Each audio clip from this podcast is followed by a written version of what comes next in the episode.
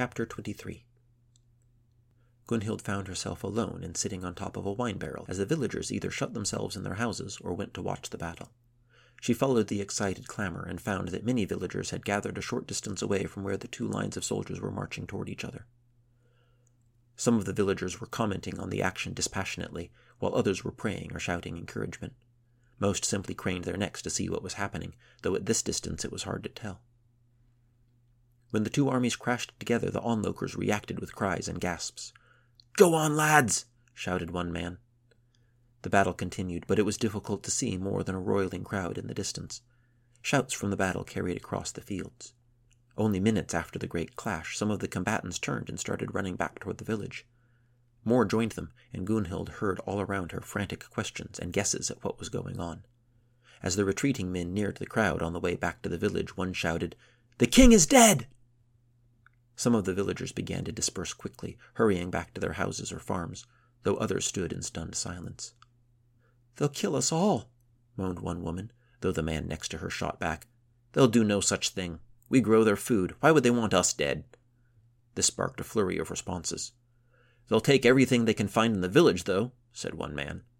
Our animals, said another. Our daughters. I'd hide any silver you have. Good advice for them that's got any silver, more retreating soldiers passed by. Most seemed to be the unarmored spearmen recruited from local farms. A woman from the crowd of onlookers recognized her husband and waved him down, and they both hurried off together. Gunnhild suddenly realized that she wasn't going to get paid for her wine.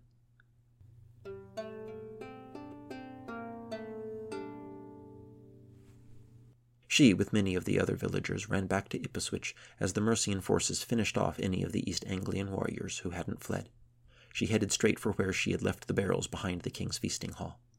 When she reached them, she tried to lift one of them, and though she could get it off the ground, she couldn't walk well. She decided to roll it instead. It was awkward to maneuver, and she couldn't go very fast. Other people were running about, but they didn't seem to pay much attention to her. She wondered how many barrels she could get back to the boat before the Mercians arrived. She wondered what she should say if they caught her. Would they care that the wine was hers and that it hadn't been paid for? Would they see everything in the town as belonging to them now? A worse thought overshadowed that one. The English took slaves in battle just as the Danes did. What if the Mercians decided that all the land, even the freehold farms, were now theirs, and all the farmers were slaves? It could happen. She didn't know enough of the English to know that it wouldn't happen. She decided it was best not to risk getting captured. Gunnhild managed to roll the barrel back to the dock and then off the edge of the wooden pier and into her boat.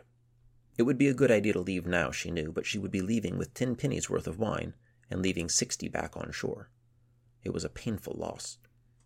She looked back toward the town. No soldiers were visible yet. There were enough other people running around that she might be able to blend in. She turned and raced back toward the hall. As she ran, she heard shouts throughout the town, and soon men in chainmail began to pass her, but they ignored her. They seemed to be searching houses, she kept running, thinking all the time that she was being foolish, but still not stopping. The hall of the king, the former king, was surrounded by soldiers when she reached it. She slowed to a walk, and then looked at them and bowed quickly, and kept walking as if she belonged there. No one stopped her. She made her way to the back where her barrels were waiting, and she maneuvered one of them so that she could begin rolling it again. She heard quick footsteps behind her and turned, expecting to see more soldiers. Instead, a woman in a fur trimmed dress, holding a child to her, stood staring at Gunnhild. The woman was tall, with dark hair. The child, a girl, looked about four years old. The woman froze momentarily, then, saying nothing, ran into one of the storage sheds behind the hall and pulled the door closed behind her. Seconds later, three men with shields approached. One, a large man with a gold chain around his neck, addressed Gunnhild. Who are you? he demanded. My name is Gunnhild, she said. I am one of the king's cooks. I serve Stanmar the steward. The king is dead, said the man grimly. I am Wulfnoth, and you work for me now. Are these the king's stores? Yes, my lord, said Gunnhild, bowing. We'll have a feast, he said. Meat and ale. Is that wine? We'll have that too. What can you get ready? The butcher can have a sheep ready soon, said Gunnhild, improvising frantically. Should I go see him? Yes, go, said Wulfnoth. In two hours I want my men feasting in this hall. He left, and the two men left with him. Gunnhild watched them go, then quietly opened the door to the storage shed where the woman and child were hiding. Are you there? Gunnhild whispered. She looked around but saw no one. The shed was small, and there was only one good hiding place behind some bags of flour. She took a step closer. I am a friend, she said. Can you hear me? She saw one of the flour bags move. I can help you, she continued. I'm going to lift the flour bag now. She did so and uncovered the woman, who huddled in the corner with her arms wrapped around the little girl. Who are you? the woman asked. My name is Gunnhild. I can get you out of here. I have a boat. I don't know you, said the woman. Why would you help me? Are you from Gypeswic? I'm from. Gunnhild paused. There's no time. Stay here now. Gunnhild raced outside and looked around. She spotted a hand cart and wheeled it back to the shed. She was about to open the door when two boys approached. They were the ones that had helped her with the wine barrels earlier. They looked at her, unsure why she was here or what they should do. Good, you're here, she said to them. Are you okay? The boys looked at each other, unsure how to respond. Lord Wulfnoth is in charge now. He wants a feast. You should get these barrels inside the hall. The boys seemed uncertain, but Gunnhild seemed to know more than they did about what was going on, so they approached the barrels. Get moving, Gunnhild urged. If anyone asks, tell them it's for Wulfnoth's feast. The boys complied, and as soon as they had rolled one barrel out of view, Gunnhild went back inside the shed. The woman and her child were still waiting. I have a handcart, said Gunnhild. You get in with her, and I'll cover you with this. She grabbed a piece of rough cloth which had been used to bundle up some turnips. I'll push you to the boat, and we'll go. Are you ready? The woman nodded. Gunnhild opened the door and looked outside. The boys had returned for another barrel. She watched them take it and leave again, then opened the door and motioned the woman into the handcart. I'm scared, murmured the girl, and the woman shushed her and stroked her hair. She stepped into the handcart and made herself as small as possible. No noise now, Maswith, the woman said, and held the girl tight to her chest. Gunnhild covered them with the cloth and grabbed the handles of the cart and headed for the dock. She passed the soldiers who guarded the front of the hall and nodded at them. Where are you taking that? asked one. Lord Wulfnoth wants a feast, she said. I'm going to the butcher. Your accent, said the guard. Are you English? I am Danish, she said simply. I am a cook. I serve the lord of this hall. This seemed to satisfy the guard, so Gunnhild kept pushing and soon reached the docks. When she arrived, however, she felt almost sick to her stomach. Two men, well armed and grim, guarded the entrance to the pier. She stopped as soon as she saw them and wheeled the cart behind a nearby house. She checked to see that no one was watching, then knelt down to the side of the cart. We need to get past some guards, she whispered. I will get them out of the way, and you can get in the boat when they're gone. Gunnhild raised her head and looked around the corner of the house. There were actually three boats moored to the pier. It's the smallest boat. It has a fishing net. When you hear us go past, run to the boat, quietly. I understand, came the voice from under the cloth. Gunnhild stood and breathed in deeply, trying to suppress the fear that boiled up inside her. Then she came out from behind the house, stood tall, and walked toward the men guarding the dock. Be well, she said to them. Be well, they answered. To Gunnhild's surprise, they smiled, though there was something wolfish and unsettling in their expressions. Lord Wulfnoth asks for a feast. I trade in wine, and I need to take that barrel, she pointed, to the big hall. May I pass? The men nodded and stood aside. Gunnhild approached her boat and bent low to grab the barrel. She could feel them watching her. The barrel was truly heavy and awkward, but Gunnhild let it seem even more so. She pulled at it and grunted. Then she got in the boat and tried to lift the barrel up. She probably could have done it, but she let the barrel slip back into the boat once more. Then she looked back at the two men, who were indeed watching. The guards made no move to help, so Gunnhild tried lifting the barrel again. She got it halfway up to the pier, then grunted and let it slip. When it landed, it rocked the boat violently, and Gunnhild let herself slip and fall backward. That worked. The two men approached the boat, and one held his hand out to her. She made sure to look appropriately grateful. How is it you're a wine trader all by yourself? he asked as he helped her from the boat. I used to sail with my father, she said. He died this winter. If I don't sell this wine, my mother and sister back home will starve. The two men grabbed the barrel together and heaved it onto the pier. It's good wine, said Gunnhild. They will have it at the feast tonight, I'm sure. That's a fine thing for those at the feast, said the other guard. We'll be out here all night, I bet you. The ealdorman and the thanes will get the meat and wine, said the other. We're having bread and beer. Gunnhild made herself look incensed. You should have some wine now, don't you think? she said. She scanned the area around the dock and saw the house behind which the handcart was hidden. There's no one in that house, I think, she said. Take the barrel in there. The men glanced at each other, uncertain, but then one nodded and the other shrugged, and they rolled the barrel down the pier and toward the house. Gunnhild needed one more thing to make this plan work. She needed to let the woman know when to run for the boat. She thought about how she could signal her, but now that she was headed inside the house instead of past it, she couldn't think of a way. She continued to think as they reached the house and went inside. No one was there, but it had clearly been in use. There was a hearth and beds and a table. Some wooden cups sat on the table, and one of the men grabbed them while the other righted the barrel and pulled out the stopper. They poured three cups of wine and handed one to Gunnhild. Thank you, she said. I wish my friend could be here to join us. The men looked interested. Who is your friend? one asked. She is my age, like me. She lives very close to here. I thought you were a trader from overseas, one said skeptically. Of course, said Gunnhild, but I make this trip to Gypeswic often. That's how I met my friend. Iadflad. She paused to gauge their reaction.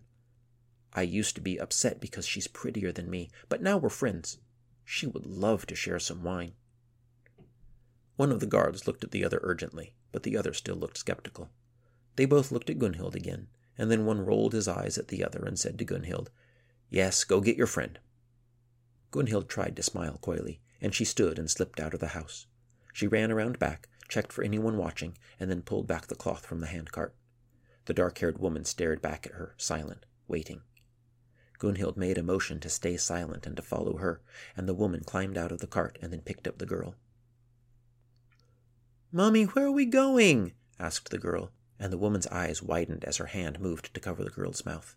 She and Gunnhild stood frozen, waiting to see if anyone nearby had heard. There were no noises from inside the house, so Gunnhild motioned to the woman to follow her, and they raced, all three, down the wooden pier to the boat. The pounding footsteps drew out the two guards from inside the house, and one of them shouted, Stop! You there! But by the time they had realized what was happening, Gunnhild was at the oars and pushing off into the river. She watched the guards as she pulled at the oars. One ran toward the town, shouting, while the other seemed intent on catching them. He raced down the pier after them, building up speed, and Gunnhild could tell he intended to jump. She pulled desperately at the oars, trying to put distance between herself and the edge of the pier. The guard didn't break his stride. He hit the edge of the pier and launched himself at the boat. He missed by only a few feet, and the splash from his landing soaked Gunnhild and made a wave that pushed the boat further on.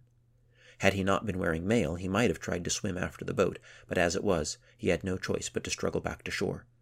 With only a few more pulls at the oars, Gunnhild and her two passengers left Gypeswic in the distance.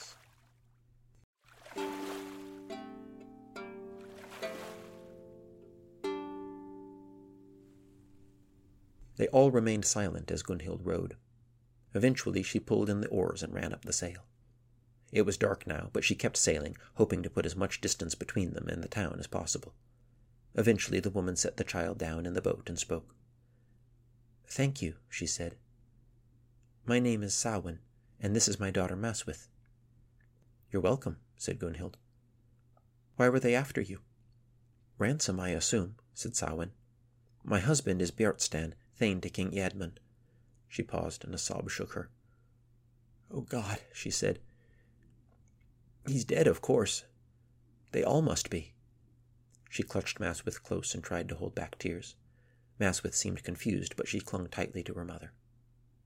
Gunnhild turned to look over her shoulder to make sure no other boat was following in the distance. Samhain struggled to compose herself, then continued. My father is Athelrich, Thane to King Eardwulf of Northumbria, also an enemy of the Mercians.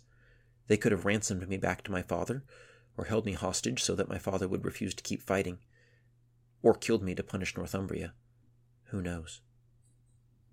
Where should I take you? asked Gunnhild. Samhain seemed about to answer, but asked instead, Why are you helping me? Who are you? Gunnhild smiled. I saw you were in trouble. I had to help. She wished her English was better so she could explain more, but when she reflected upon it later, she realized that the answer was, in fact, that simple. I am a trader, Gunnhild continued. I was heading north with wine I bought in Dorestad. North is good, said Samhain. Eoforwic should be safe. I know people there. They can send word to my father. What about Daddy? asked Maswith. Samhain looked down at her pityingly. Gunnhild listened as Samhain did her best to explain that Maswith's father had died in battle, but it was confusing to Maswith, and Samhain had to explain three times before Maswith started to understand. After that, Maswith said she was hungry, and Gunnhild gave her a sausage, which Maswith finished half of before falling asleep.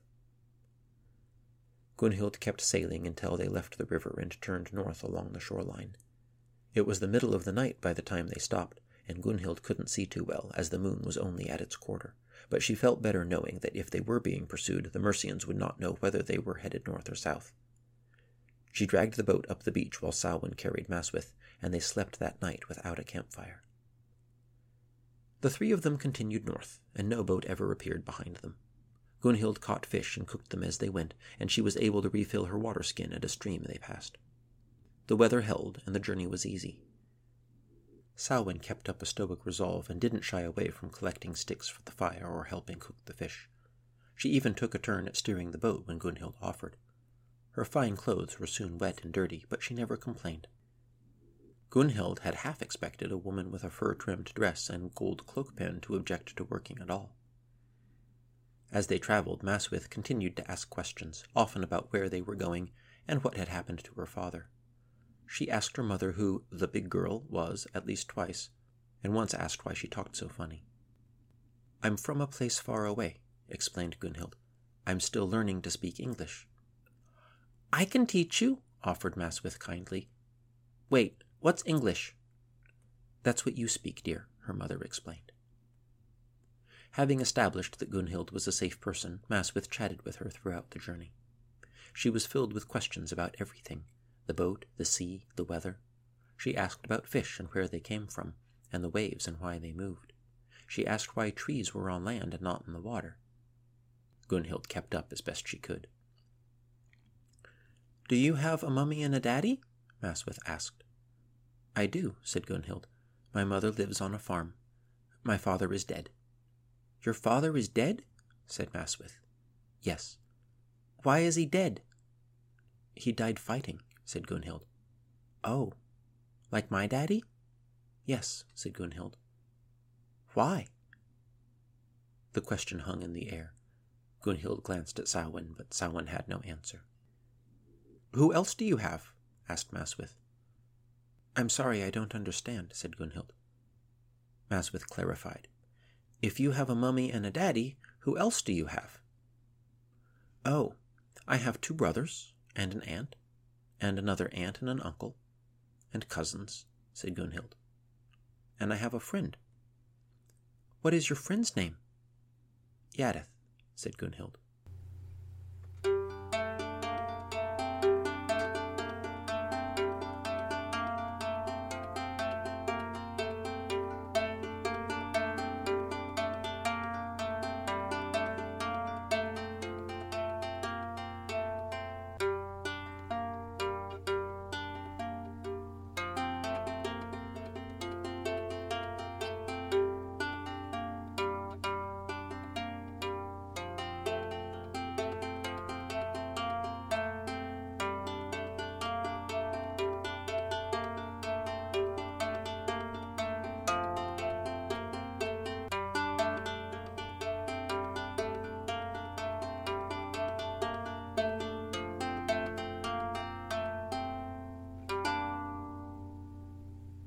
Within a week, they spotted the stone church on the spit of land that marked the mouth of the Humber.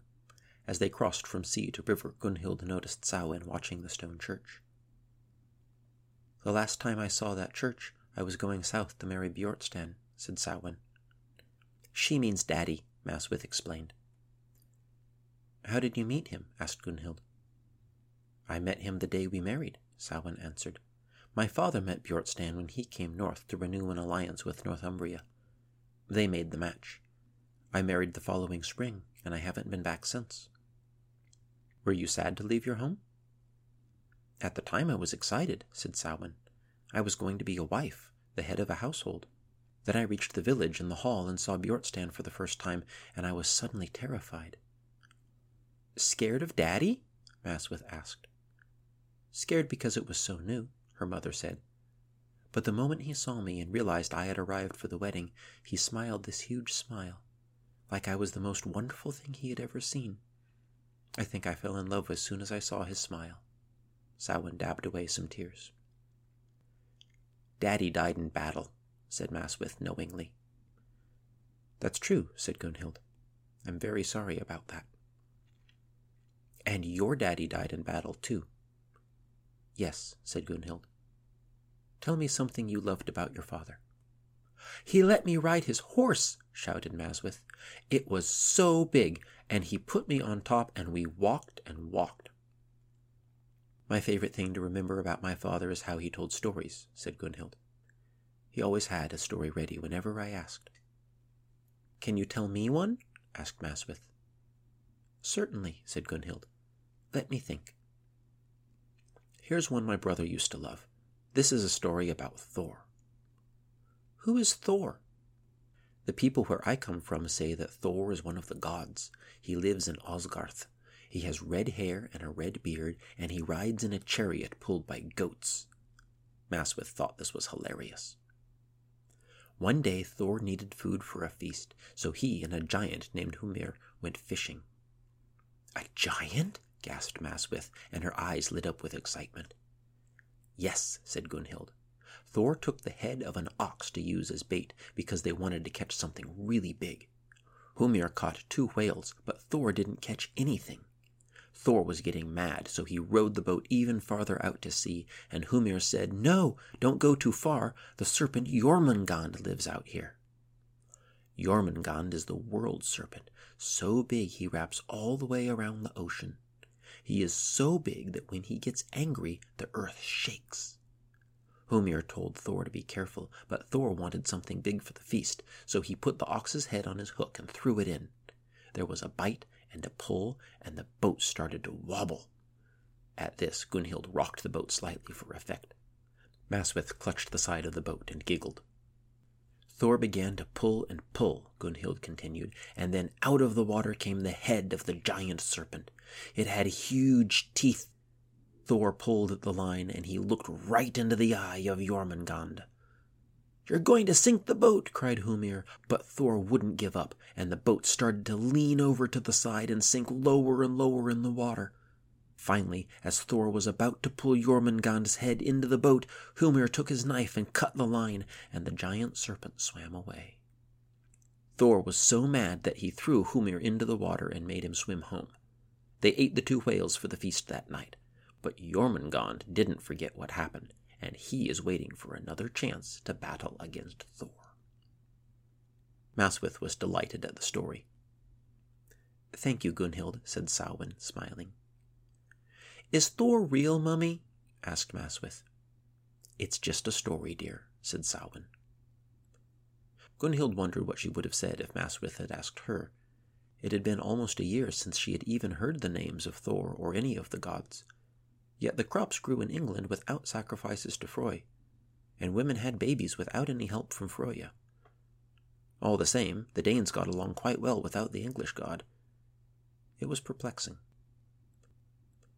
It was not long until they reached Eoforwic. Gunnhild spotted the walls from a distance and suggested that they pull up to the river bank because none of them had any money to pay the toll, but Samhain insisted that that would be unnecessary. Gunnhild rode past the walls and into the town and up to one of the piers, and to her surprise a man motioned to her to throw him the rope. She did, and the man pulled them in and hitched the boat to a post, then bowed to Samhain and helped her and Maswith out of the boat. He didn't help Gunnhild, but he didn't charge them anything either. The man escorted Samhain as far as the edge of the pier, then bowed again as she left, and Samhain, carrying Maswith, made her way past tents and houses to the great hall with the carved door. Gunnhild followed behind and watched in amazement as people stepped out of the way respectfully to let Samhain pass. When they reached the hall, the guard opened it for her and bowed. Gunnhild looked around for an indication of whether she was supposed to follow. The guard nodded to her, and she went inside. It was much like the hall where she had played for Almer and Eadmund. The ceiling was thatch, but high, supported by large timber struts. Two fires burned in two hearths. At one, two men with swords sat and talked. At the other, further back, a woman cooked. Platforms with cushions and furs lined the edge of the hall, and windows let in light and air. Fifty men could have fit inside without the hall seeming too full. Upon seeing Samhain and Maswith, the two men stood and greeted them. Gunnhild recognized one of the men as the one who had bought her lyre. Samhain hugged him and took the other man by the hand. Gunnhild stood back, so she didn't catch all of the conversation, but after a moment Samhain turned to her and beckoned. Gunnhild approached and tried not to act nervous. This is Gunnhild, Maswith told the men. She has a boat. Both men thanked Gunnhild for her help, and Samhain explained to her that they would send for her father. Thank you again, she said. I owe you my life. The two men had gone back to talking, but Samhain interrupted them. She inclined her head meaningfully toward Gunnhild, and one of the men, understanding, went to a chest and returned with a small cloth bag. He placed it in Gunnhild's hand, smiled, and then turned back to his conversation. Safe travels, said Samhain, and just as Gunnhild was about to go, Maswith ran up and hugged her around the legs. Gunnhild said her goodbyes and retreated out of the hall, and paused outside to catch her breath and figure out what to do next. She walked back toward the large stone church and sat down in its shade. She still had the cloth bag in her hand, and through the fabric she could feel a small handful of coins. It felt like ten or twelve pennies, which could at least get her some food and supplies and a small cargo if she decided on another expedition. However, she hadn't decided what to do next or where to go. She poured the coins into her hand to count them and gasped at what she saw. They were gold. She quickly closed her hand and looked around. No one else had seen. She opened her fingers surreptitiously and counted ten coins. She wasn't sure how many pennies that would be equivalent to, but she figured she had recovered the value of her lost wine three or four times over. With this much money, she could go anywhere. Her stomach growled, and she realized that she hadn't eaten all day. That presented a further problem. One gold coin might buy her a whole cow, but she had no easy way to buy a meal. She put the coins back in the bag, then put that in her leather bag that she kept on her belt. Gunnhild strolled through the marketplace, wondering what to do next. The possibilities were many, but there were still some limits. It was September, and the good weather wouldn't last forever, but she could still probably get a few more weeks in. It felt impossibly strange to her that she might buy almost anything she saw around her or go anywhere she wanted. The difficulty was that she didn't know what she wanted anymore. As she strolled through the marketplace, browsing at the stalls and wondering what to do about food, she heard voices she was sure she recognized. No, it wasn't the voices, it was the words. Someone was speaking Danish. She began to move quickly around the market, trying not to look frantic, but not wanting to let whoever it was get away. She heard the voice again and saw three men speaking to the jeweler who had sold her the jet weeks ago. Two carried bundles and waited while the other struggled to make himself understood to the jeweler. Occasionally the two would speak to each other in Danish, which is what she had overheard. As she approached them from behind, she broke into a wide smile. One was a tall young man with blond hair and a short beard. She came up behind him and, tapping him on the shoulder, said, Golden Morgen, Osbjorn. Osbjorn turned to see who had spoken, and when he recognized Gunnhild, he stood open mouthed, unable to speak. You remember me, I hope, she said, smiling. Remember you? Of course. Gunnhild, how are you? How did you get here? Over the sea, she said. Same as you, I assume. Do you need some help with translation? Gunnhild was able to help the communication between Osbjorn's men and the merchant, and she negotiated a price of twenty silver pennies and four strands of glass beads in exchange for three walrus tusks. Osbjorn and his men were very pleased, and Osbjorn stumbled over his words trying to explain to them how he knew Gunnhild. She followed them out of the town to where they and the rest of the crew had camped downriver, and Gunnhild finally managed to get some food. As they sat around a campfire, Osbjorn told her how he had bought a boat with the money from his father, and recruited a crew in Ripa and then in Hythabu, then sailed north in search of walrus ivory and pelts from reindeer, foxes, and seals. They had been lucky. They didn't encounter bad storms, they managed to keep warm, and they found some villages in Lapland where people were eager to trade. Now they were trying to stop at the biggest towns from Iden down to Hamwich while the weather was good, and then return home. After he told his story, she told hers, and he and the crew marveled at the journey she and Yadath had made. It felt good to be back among people who spoke her language. She wasn't constantly grasping for words or struggling with grammar. She could make jokes easily again. Osbjorn's men were happy to talk to her, and they shared information about rivers, ports, tides, and winds. Their boat was a beautiful thing, with five benches where two men could row side by side. It was filled with skins, furs, and reindeer antlers. There were also wooden chests, probably full of supplies and whatever valuable things they had been trading for. It looked like a sound boat and a good crew, and she told Osbjorn so. There's room for you, Osbjorn said. Thank you, but no, Gunnhild answered. But what have you heard about my mother's farm? Not much, said Osbjorn apologetically. I know Ragnolf still comes and goes. Your mother and brothers are well, so far as I know. I could take a message to them. Tell them I'm thinking of them, said Gunnhild. Actually, there is someone I do need you to take something to. My uncle Ivar. I have his boat. You want us to take his boat back? No, but tell me a good price for it. It's about fifteen feet long, good mast and sail, two sets of oars, meant for fishing. I can't believe you made it across the sea in that thing, mused Osbjorn. It held up, said Gunnhild. What would you pay for it?